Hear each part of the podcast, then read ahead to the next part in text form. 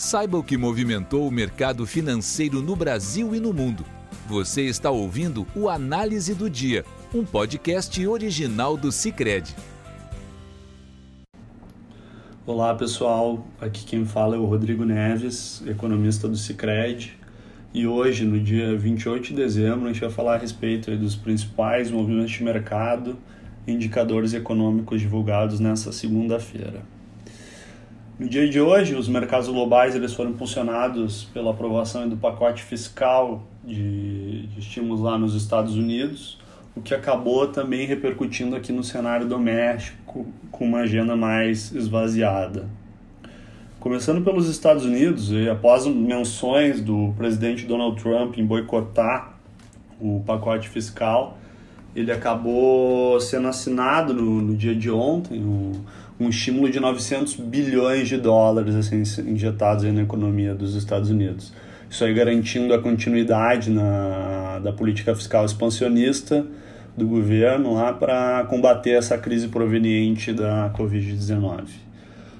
O ponto de atrito do, do presidente em relação à aprovação do pacote tinha sido em relação à expansão das transferências de renda. Ele exigia ali que, que, a, uma, que houvesse uma expansão de 600 dólares para 2 mil dólares por semana.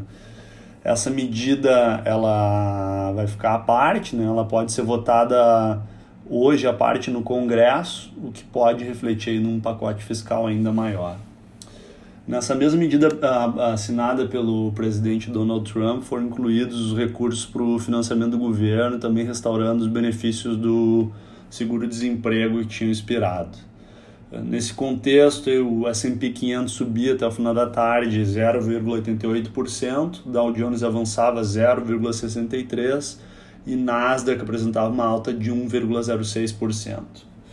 Na Europa, as bolsas acompanharam o otimismo dos Estados Unidos, também impulsionados pela assinatura do, do acordo pós-Brecht e pelo início também da vacinação ontem no, no continente europeu.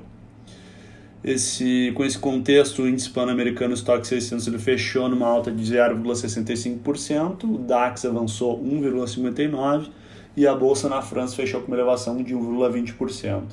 E na Inglaterra a bolsa não operou hoje devido a um, devido a um feriado nacional lá. No Brasil, a gente viu o Ibovespa até o final da tarde ele acompanhava esse otimismo global, chegando aí a mais de 119 mil pontos, né, a máxima histórica do índice. E parte desse otimismo do mercado também pode ser relacionado à assinatura de uma série de decretos nos últimos dias. Uh, foi assinado um decreto que regulamenta o, o novo marco do saneamento básico, é, disponibilizando apoio técnico e financeiro da União para municípios se adaptarem a esse novo marco legal. É, isso pode ajudar os municípios de determinadas regiões a se adaptarem para contratarem uma mesma empresa para a prestação de serviço nessa determinada região, facilitando a entrada da iniciativa privada mesmo nos municípios menos atrativos financeiramente. É, além disso, também foi sancionada hoje pelo presidente uma nova lei de falências que visa a melhora do processo de recuperação judicial no Brasil facilitando, por exemplo, a negociação de dívidas com o objetivo de evitar o decreto de falência dessas empresas. Uh, segundo alguns especialistas, uh, isso também pode atrair financiamento para empresas em recuperação judicial. E por último, uh, mas não menos importante, também foi assinado no dia 25 pelo presidente Bolsonaro o projeto de lei que regulamenta o novo Fundeb, que é o Fundo de Manutenção e Desenvolvimento da Educação Básica e da Valorização dos Profissionais de Educação. É o, esse é o principal mecanismo de financiamento de educação básica do Brasil, que com o texto sancionado agora ele vai aumentar o repasse de recursos do governo federal para os estados e municípios. Um ponto de atenção desse novo Fundeb é que ele aumenta os gastos da União, mas se trata de uma despesa extra-teto, né? ou seja, ela não é computada para o cumprimento do teto de gastos. No âmbito dos indicadores econômicos, foi divulgado hoje a confiança da indústria, que atingiu a maior leitura em 10 anos, com um avanço de 1,8 pontos entre novembro e dezembro, para 114,9 pontos no índice, O, esse resultado ele foi impulsionado pela melhora nas avaliações dos empresários, tanto para a situação atual quanto para o índice de expectativas.